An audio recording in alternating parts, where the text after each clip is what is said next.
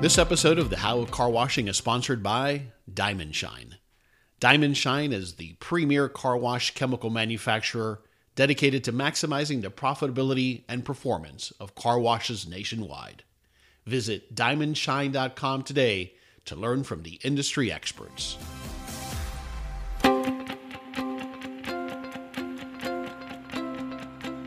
Welcome to the How of Car Washing, the podcast that helps the car wash owner, operator, and manager address the challenges and opportunities associated with building and running automated car washes in today's fast paced environment.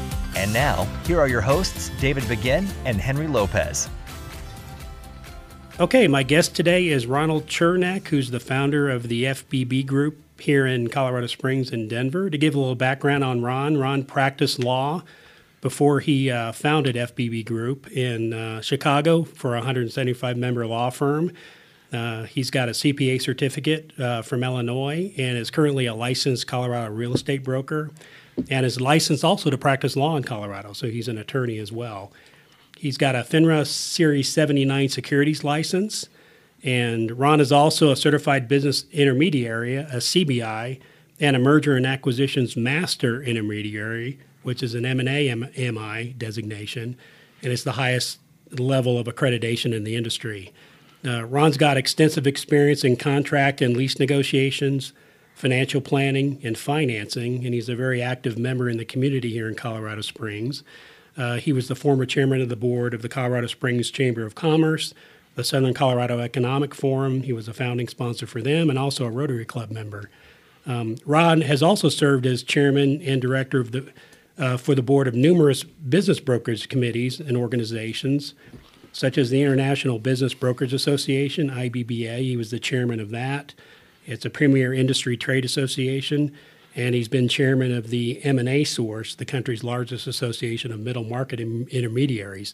So we've got a great guest today, and Ron, I appreciate you taking time to uh, visit with us. Well, David, it's good to be here. Yeah, thanks so thanks much. for inviting me. Yeah, so our, our our our audience is really small business owners, so people that own small businesses, people that own car washes, and um, you know, a lot of people who start businesses they don't really think about the end game. They don't think about selling their business. They're eventually going to want to do something with that business, either pass it down to their family or sell it to different individuals. But uh, why do you think that is? Why, why, why, do you, why do you think people don't think about that end game? Is it because they don't want to think about that time, or it's just too difficult to think about, or uh, it would make sense? It seems like to kind of think about your business from the beginning of how what's your overall exit strategy going to be. Yep, and I would break that down into two categories and say there are a small group of people that get into the business, get into business that is and they do have an exit plan.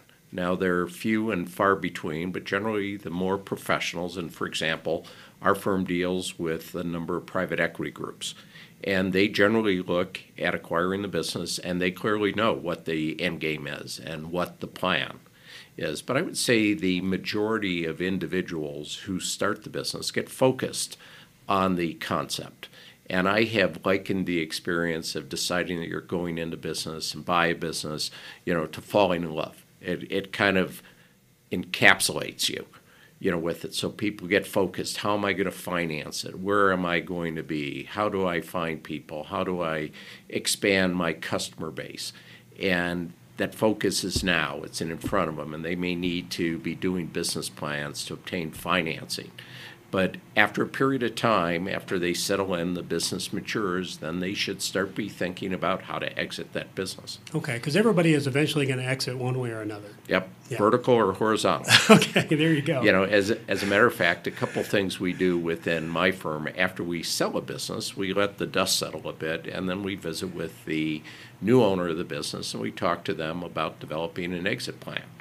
And you're absolutely right. Some plan on transferring it to the kids, but the vast majority of the businesses don't get transferred okay. down to the the kids. And there is a timeline, you know, from the standpoint of that exit process that we can get into if you want. We have time, but bottom line, it's close to five years. Five years to do it right. So yep. it's about a five-year plan. Yep. Okay. Okay. So if you were to take hundred small businesses, what percentage of them just go out of business? What percentage of them get sold, and what percentage do you think get passed passed on to family members? You know, I don't have the national statistics for that, and there are a lot of small businesses that are pretty much one man bands. You know, they may operate out of their, their home, and of course, those businesses, if they turn off the lights, you know, they, they don't get on a lot of radar screens. But I think most businesses where you have a minimum size, I'm going to say five or more employees, which is a somewhat arbitrary number, a lot of those businesses do have value.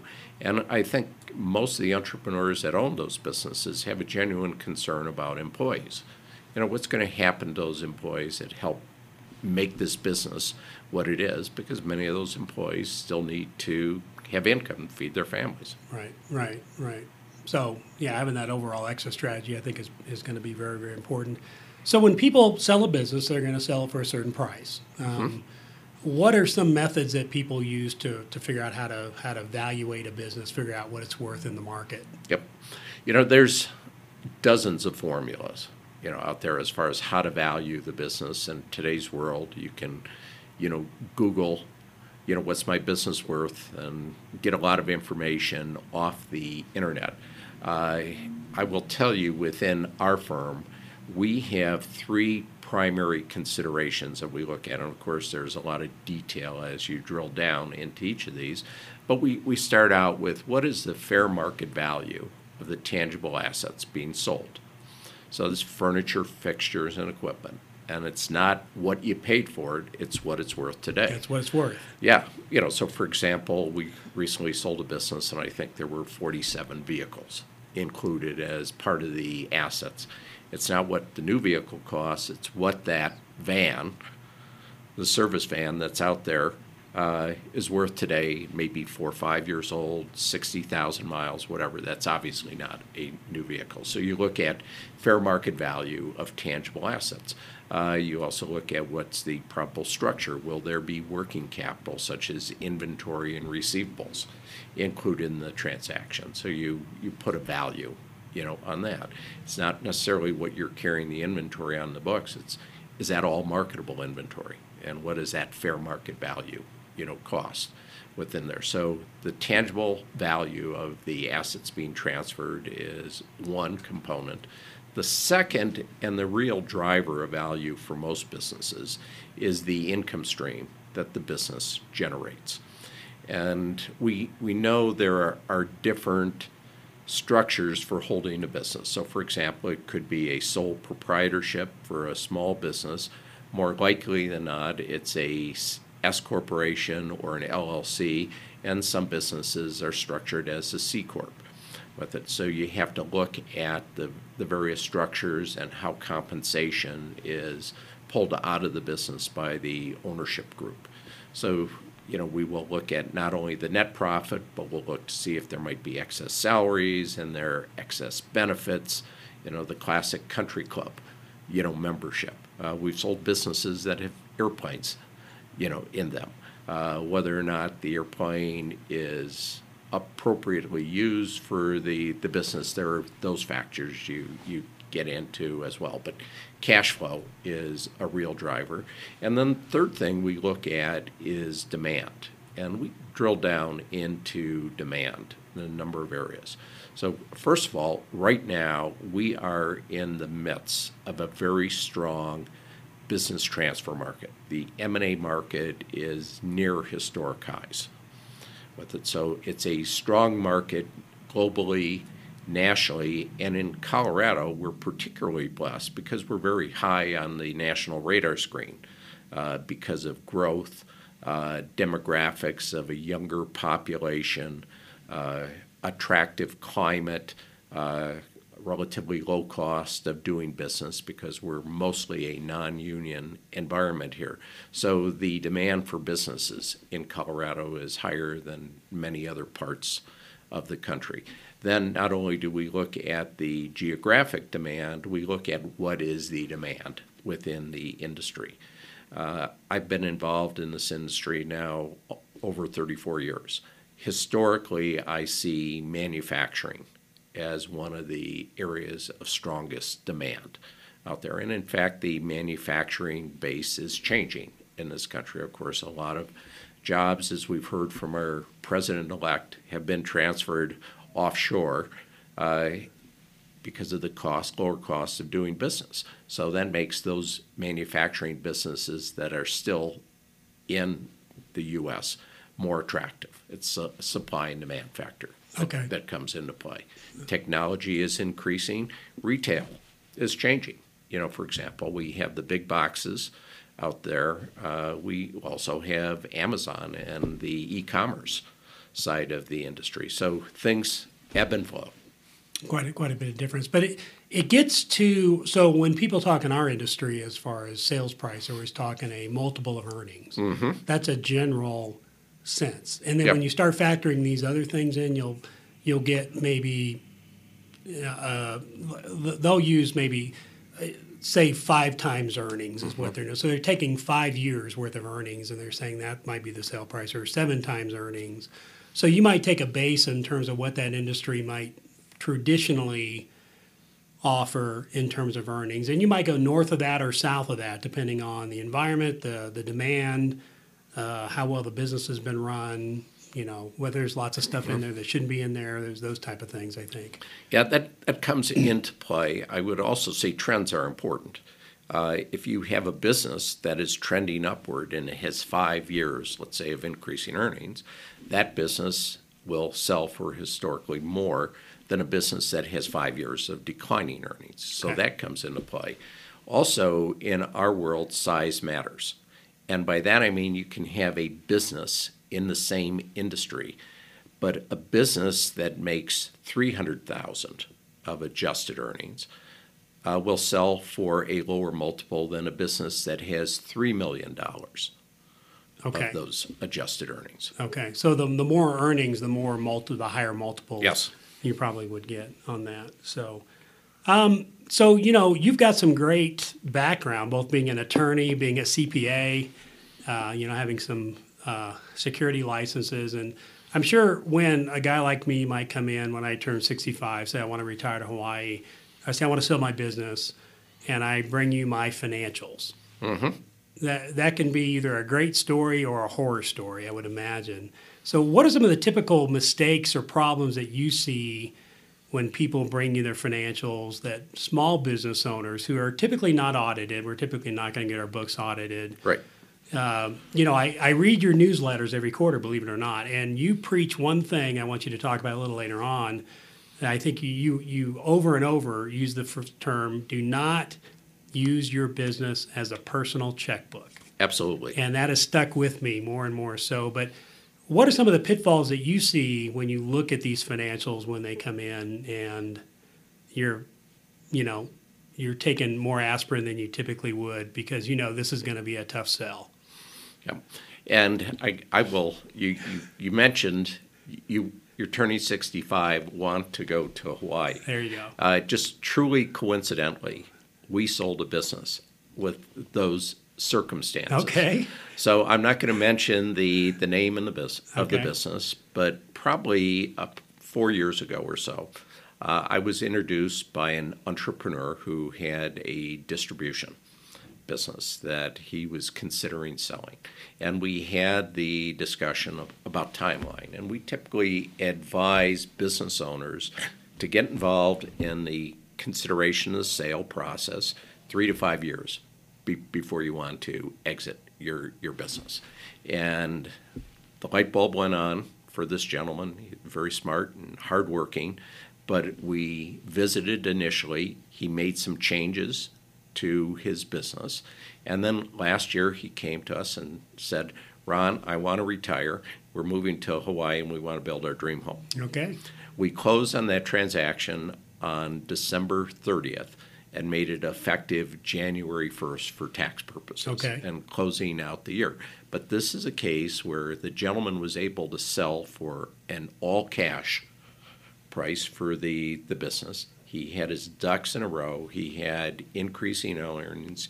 He had good books that stood the scrutiny of not only the buyer but the buyer's accountant uh, during the process. We did wind up having a small amount essentially put into an escrow type arrangement. Uh, and as far as I know, once he completes his transition shortly, he's going to Hawaii and finish the dream home and he's going to be you know there. retire in paradise. Yeah. So, what, what did you recommend he do for those three to five years to make his business attractive for sale? Well, I, I, I think there are a couple things to, to look at, and we'll go back to your commentary about not running your business like your personal checkbook. And I will tell you, I have seen a lot of things, uh, including mortgage payments and utility payments being run through the business. And when I'm talking about mortgage payments and utility bus- payments, I'm talking about personal residential as opposed to, of, of course, utilities for the, the business. Right. Buyers are going to see that. Lenders are going to see that. A lot of businesses are sold with SBA guaranteed loans.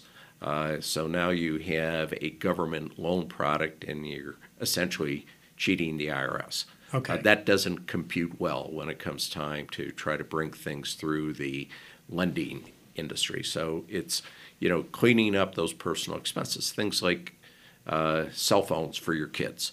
You know, it's easy to bury those in a business, but you don't want Right. to, to do that. Separate personal from personal. Okay. Nobody likes to pay taxes. I don't like to pay taxes, but if your business shows a profit, it's going to sell for more money than a business that doesn't. That's right. And you if know, you're spending hundred dollars on a cell phone bill, what does that cost you in the sale? You know, long term. Mm-hmm. Well, I'll, I'll go through some math, and I had a discussion like this earlier this week, as a matter of fact, with an existing client that's closing out the year. And he had a strong year, and to a certain extent, there is some flexibility with business owners as far as recognition of income. You know, if you're involved in a project, is that project 50% completed or is it 40% completed? Uh, sometimes that's an estimate. But be that as it may, there may be some options relative to the recognition of income.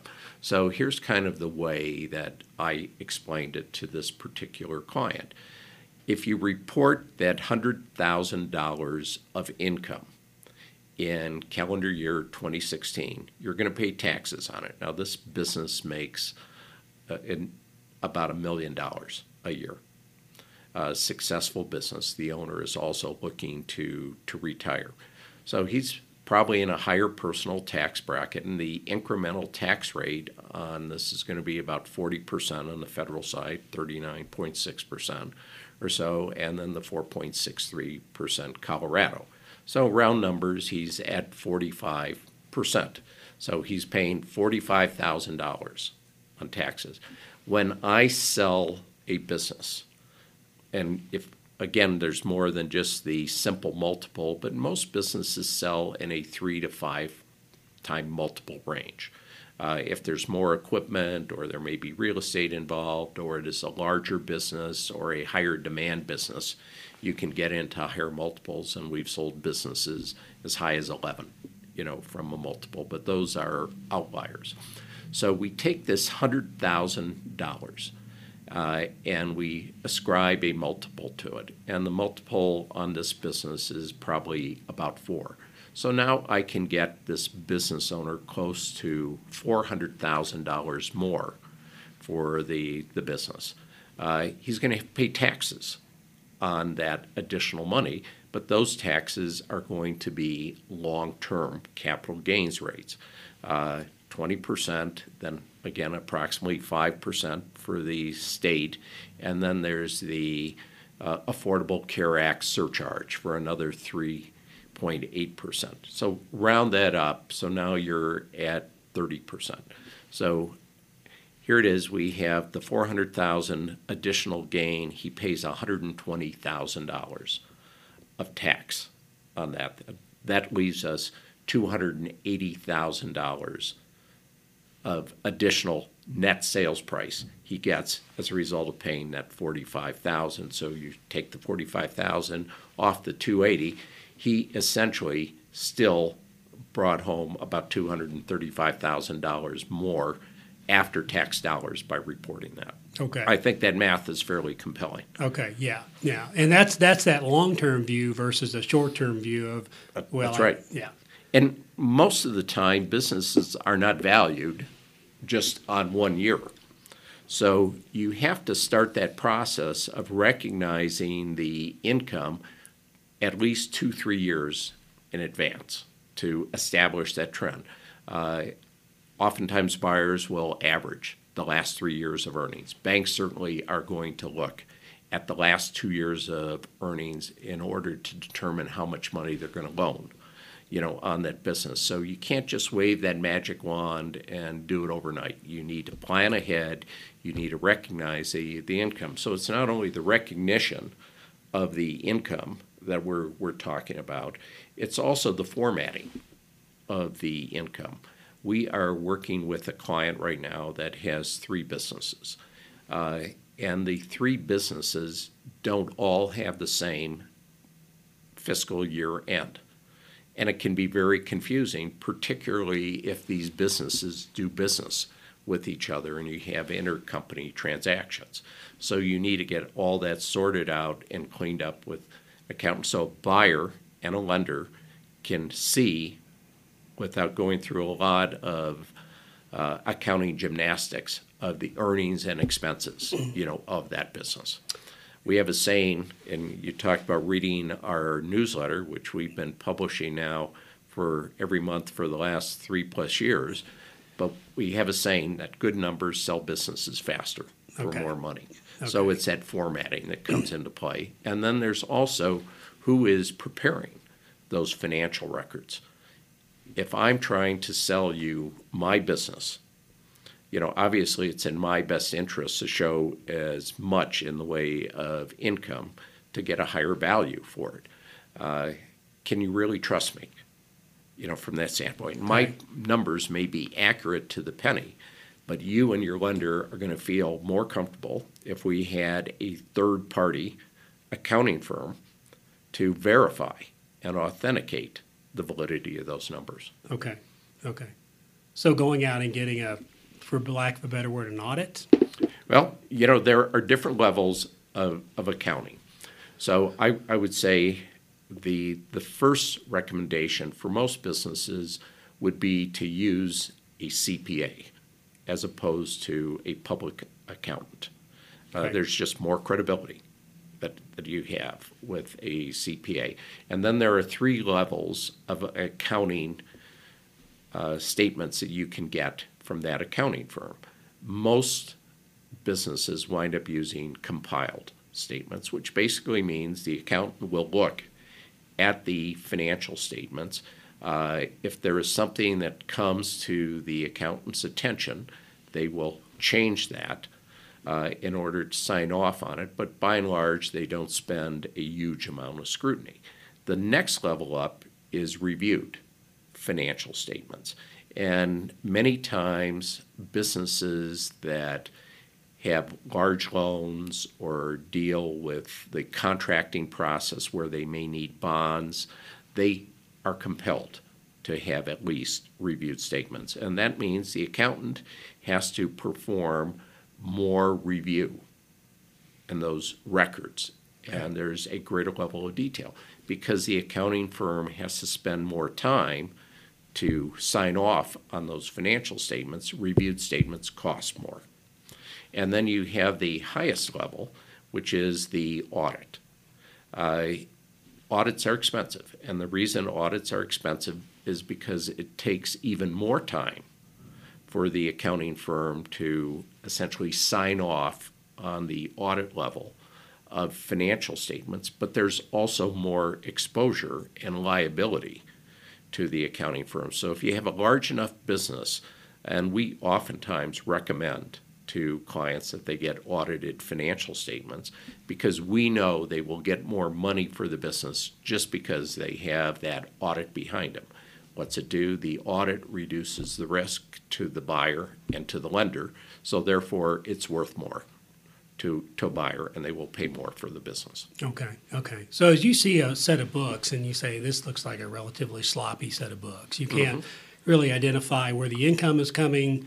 Uh, there's a lot of expenses in there that are commingled between the business and the personal uh, personal expenses.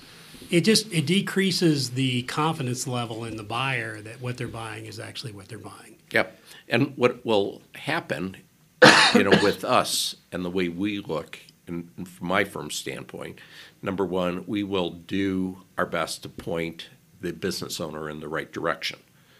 If the business owner does not want to correct things, we probably will not take them on as a client. And the, the reason we won't is multifold. Number one, it's going to be a lot harder for us to sell that business. You know, number two, there is a possibility that something may happen post closing of the transaction because of the sloppy records that, that weren't there. And we don't want to be involved in, in that type of situation. And we don't want our clients to be involved in that type of situation. So they're far better off, in our opinion, going ahead and do it right the first time. This episode of the How of Car Washing is sponsored by Diamond Shine. Diamond Shine is the premier car wash chemical manufacturer dedicated to maximizing the profitability and performance of car washes. Efficiently producing clean, dry, and shiny cars nationwide, Diamond Shine helps operators create a top notch wash experience and satisfied repeat customers. From branding and marketing to on site problem solving, Diamond Shine's team delivers results. Visit diamondshine.com today to learn more from the industry experts. Have you ever declined a client and told them to get things cleaned up and come back in three to five years?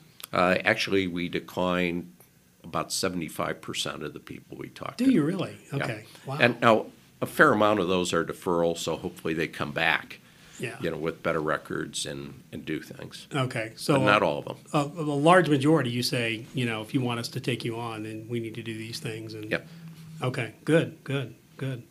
Um, couple things as far as financing. What, what, what's the financing environment right now for small business? What What are you seeing out there, and is there certain characteristics that need to exist for banks, obviously, to lend money? What what what's, what's going on in that environment? Well, from a macro level, there's a lot of capital that's looking to be placed. And even though we had a slight tick in interest rates, uh, we're near historic lows with it. So there's a lot of capital, and it's a low interest rate, so it's a good environment as, as far as getting money. The majority of the businesses are sold using SBA guarantee loan financing. So I believe Wells Fargo is probably the largest SBA lender in the country and the largest SBA lender in Colorado. So I will use, you know, Wells Fargo as an example. And what it an SBA guarantee loan means that Wells Fargo or some other SBA qualified or other bank that's SBA qualified essentially will underwrite the loan. And it will go through that process. And then, assuming all the T's are crossed and the I's are dotted, Wells Fargo or the SBA lender will wind up getting a guarantee from the federal government, meaning if that loan defaults, generally Wells Fargo or the lender will wind up getting 70% of the amount of the loan reimbursed Okay. by the, the federal government. Well, that regulatory environment has become increasingly complex over the years. And this is one of the things I believe the Trump administration has been saying that we need to reduce regulations. Obviously, the more regulations, the more it costs to the consumer, uh, more time it takes, and it is a somewhat cumbersome process, but it generally works well. And the good thing about an SBA guarantee loan, it means that the business owner can get the majority of the sale price, usually 85 to 90% cash at the time of closing with a 10 to 15% seller carry Okay. coming into that, that component. We closed a transaction in December that was over $6 million, and it was an SBA guaranteed loan. Okay. So a lot of businesses can fall within that. On larger transactions, it's not uncommon. Uh, we, we did a transaction in November, for example, and we sold a business, a manufacturing firm up in Denver for all cash to a public company. Well, they came to the closing table with cash, and we didn't have to worry about financing. With private equity groups, who we also do a lot of business with, they have their lenders in place, and they will usually have a prime lender, and then they may also have a mezzanine lender. The financial engineering of those transactions get a little more complex. Okay, okay. And just from a macro view, what are you seeing in terms of you know the baby boomers and where they're at and what that's doing to you know businesses being available for sale? Yep. Uh, a couple thoughts, you know, on that. Uh, the first thing is back in 2006, 2007, and 2008, we were near the top of the M&A market. As a matter of fact, I believe it was May of 2007 that prior to 2015 was the top of the market. So we are talking to a number of these business owners that have businesses, and our recommendation was that if they were thinking about selling within the next three years, that this was a strong market and they might consider selling at this point in time. Some of them did, many of them didn't. Okay, then what happened? Well, we had the Great Recession that started in 2008. Well, unfortunately, some of those people we talked to wound up going out of business. So I couldn't sell. Many of the other businesses uh, we stayed in touch with, and they said, you know, we should have taken your advice. We should have sold when the market was strong. Well, the market is strong again, and we're seeing some of those people that we talked to back then are saying, okay, I am now eight years older. I have a strong market. I have a good business that's recovered and probably stronger than it was back then. So now is a good time to sell. And oh, by the way, I don't want that train to leave the station again That's right. and do this for another eight years before the market comes back. Yeah, So, yeah. yes, we, we are seeing a, a number of those businesses from baby boomers being sold. And that brings up a good point that if you look at my situation, I mean, I've got a great business, it does very well.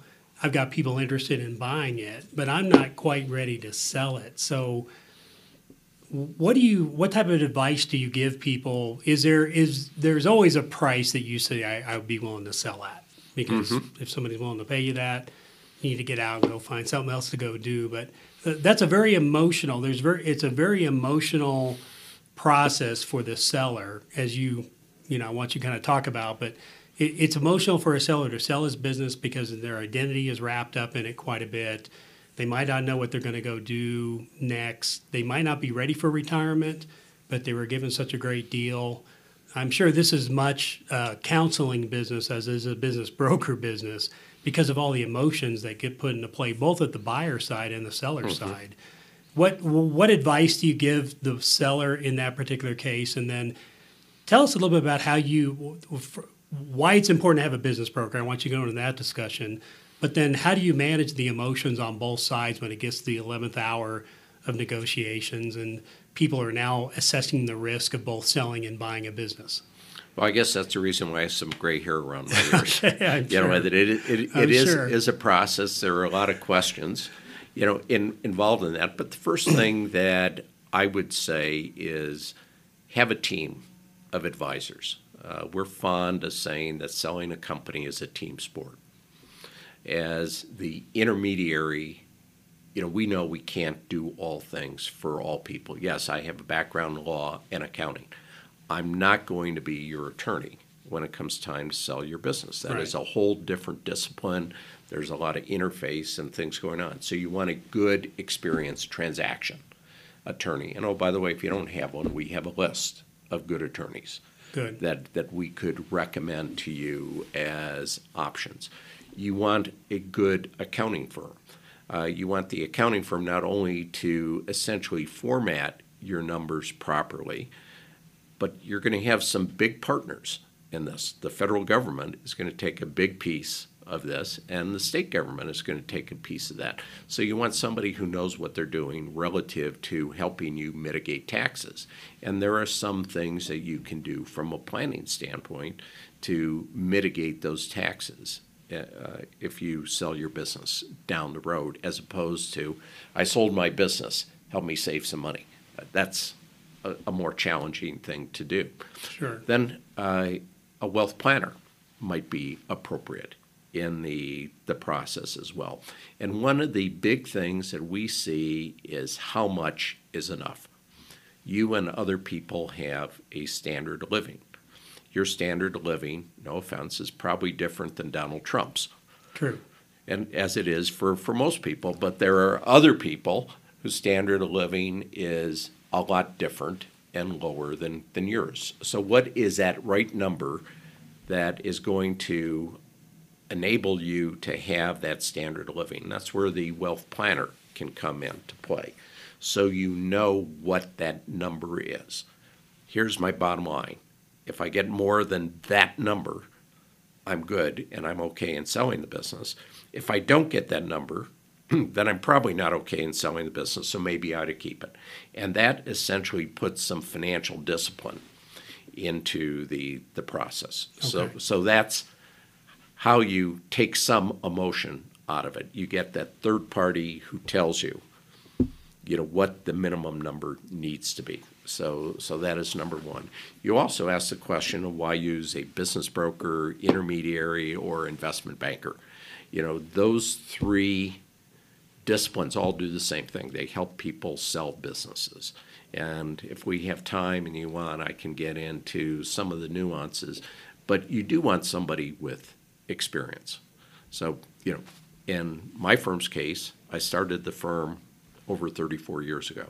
We've completed over a thousand transactions, different sizes, shapes, and colors. So chances are we have experience in helping somebody sell within a particular industry. So, experience is one thing, that third party component is another, but probably one of the biggest things is the time. It takes time to sell a business.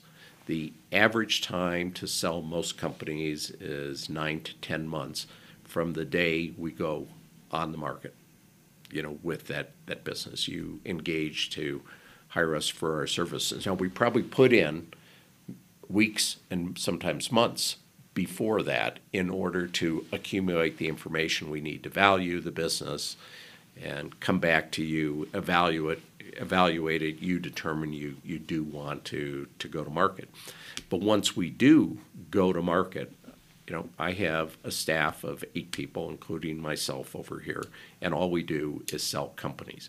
It is not uncommon for me to be involved in a transaction that generates over a thousand emails and hundreds of hours. Well, if you're running your business, do you have time put in that kind of effort mm-hmm. with it? Another thing that we see most business owners are concerned about is confidentiality. You know, we have a process to try to maintain confidentiality on the sale of a business, you know, and that includes identifying a business by a number, not a name, camouflaging the description of the business so that somebody doesn't know what business, you know, it is, getting confidentiality agreements signed, uh, being reasonably certain that the potential buyer has the financial horsepower to get a transaction completed you know with it. So there's a screening process and whatever. But if you're doing all this yourself probably somebody in your office is going to be intuitive enough to figure out hey david is selling his business so it's that confidentiality piece that comes into play and oh by the way if you're selling the business one of the worst things that can happen is your business starts declining because you've been spending all this time trying to sell the business and not manage the company.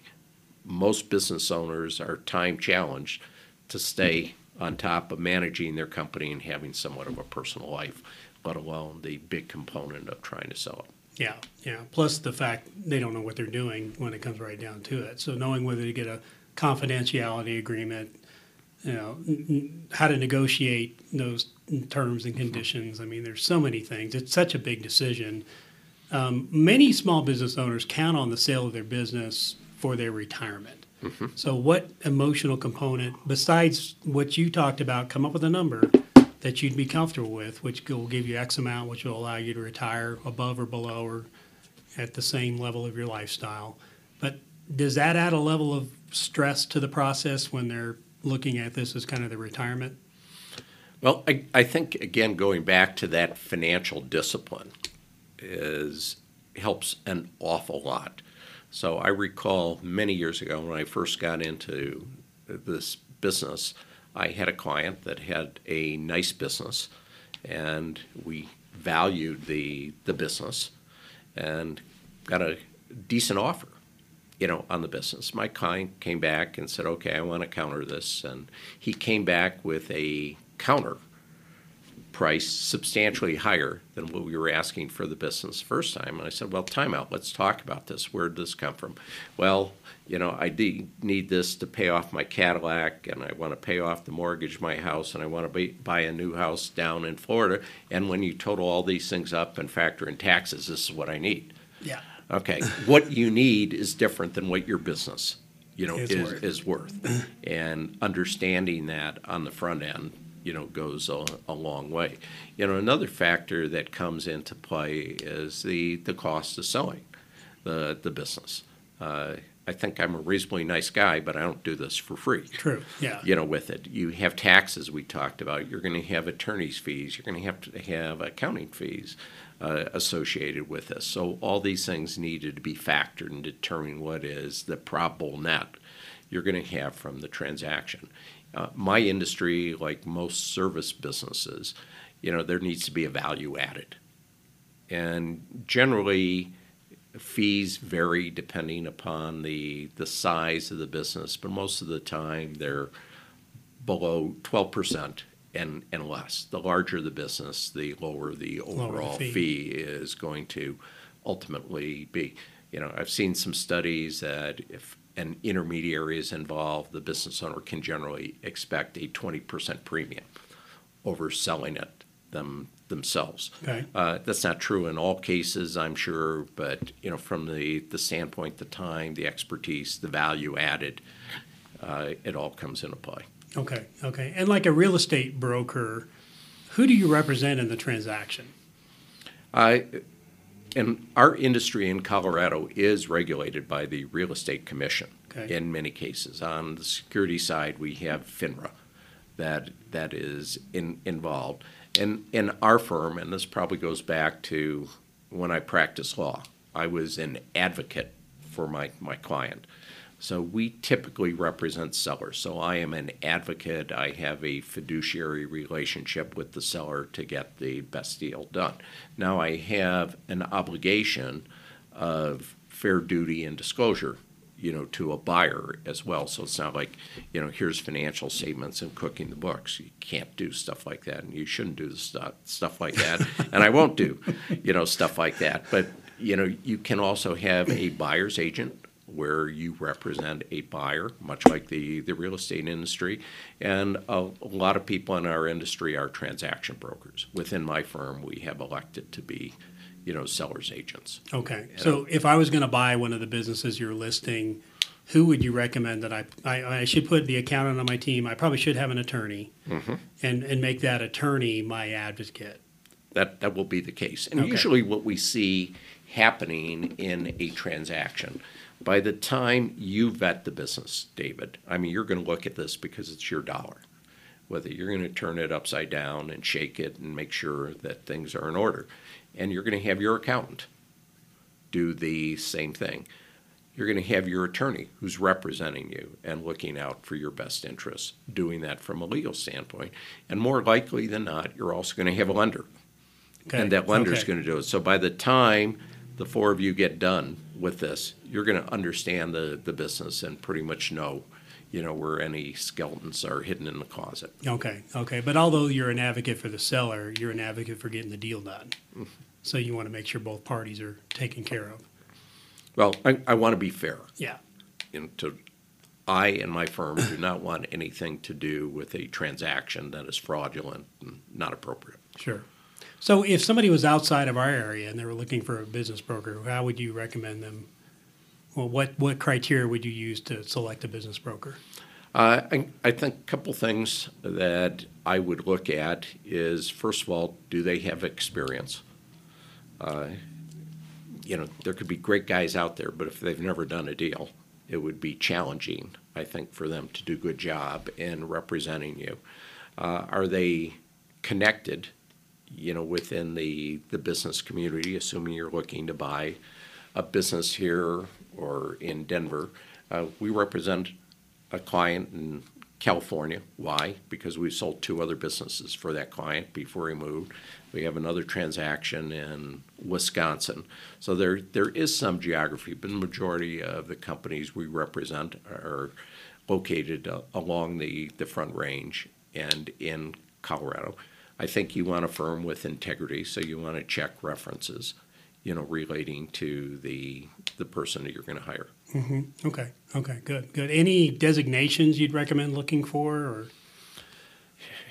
You know, I, th- I think the experience and the integrity comes to play. Yes, I have a lot of designations behind my name. I recommend that my people get educated in doing what they they do.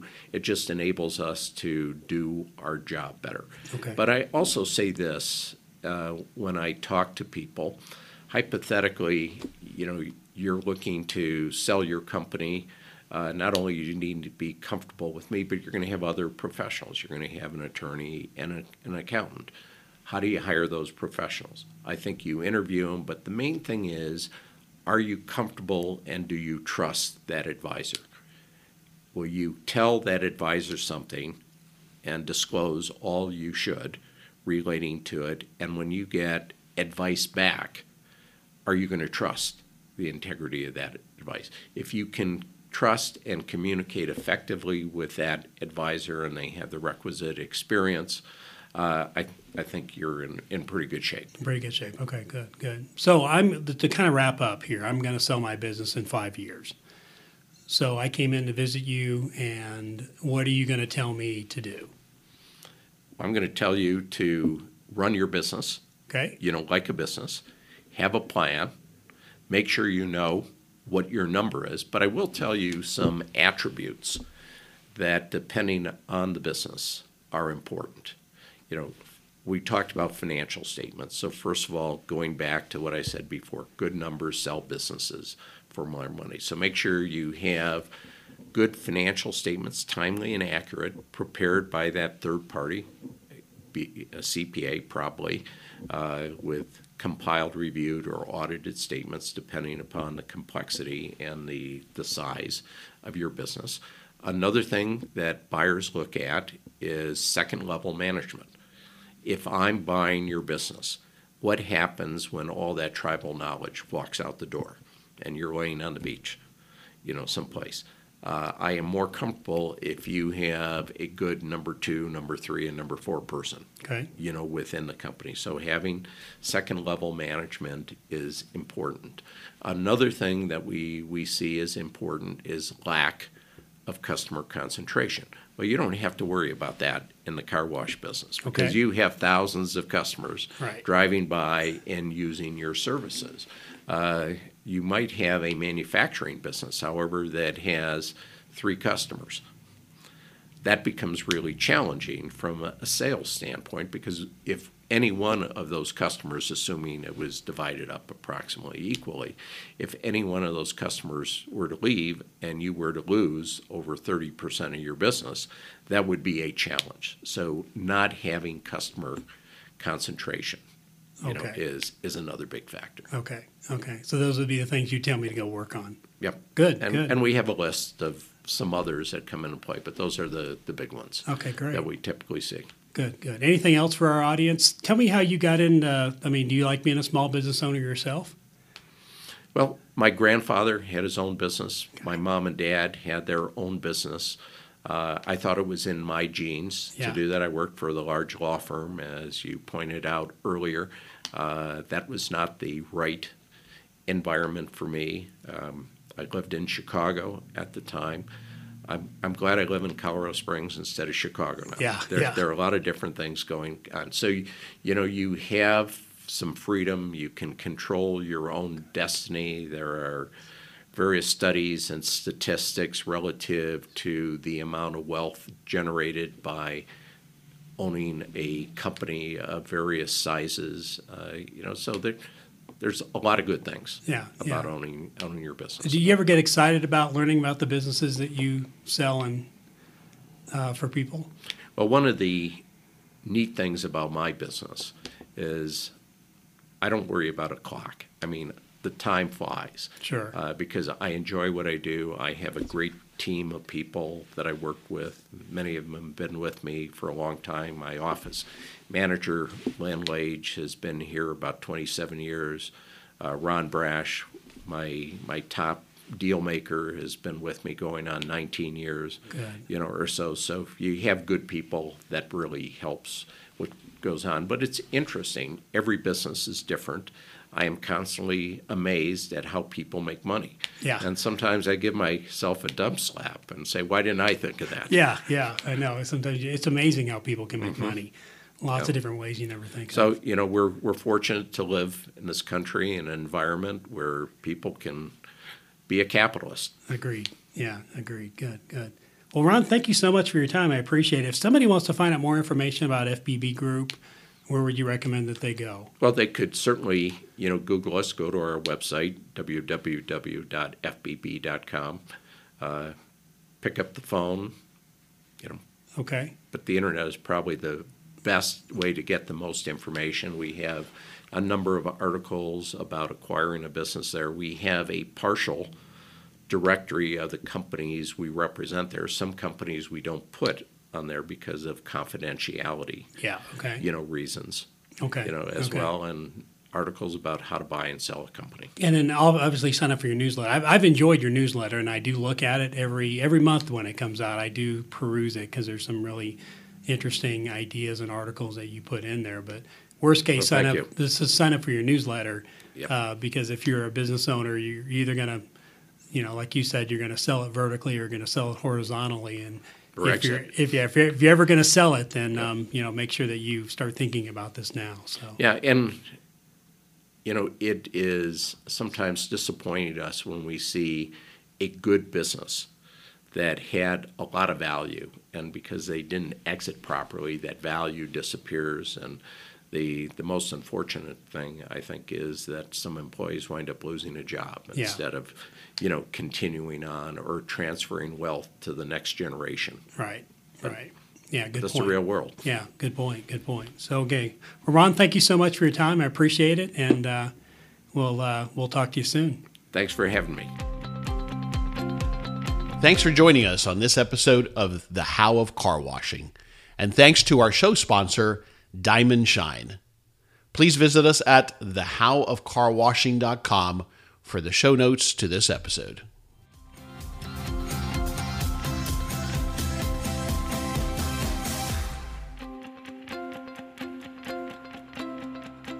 Thank you for listening to The How of Car Washing. For more information, links, and other resources, please visit thehowofcarwashing.com and leave us a comment if you have a topic you would like discussed. Thanks for listening, and we look forward to having you next time on The How of Car Washing.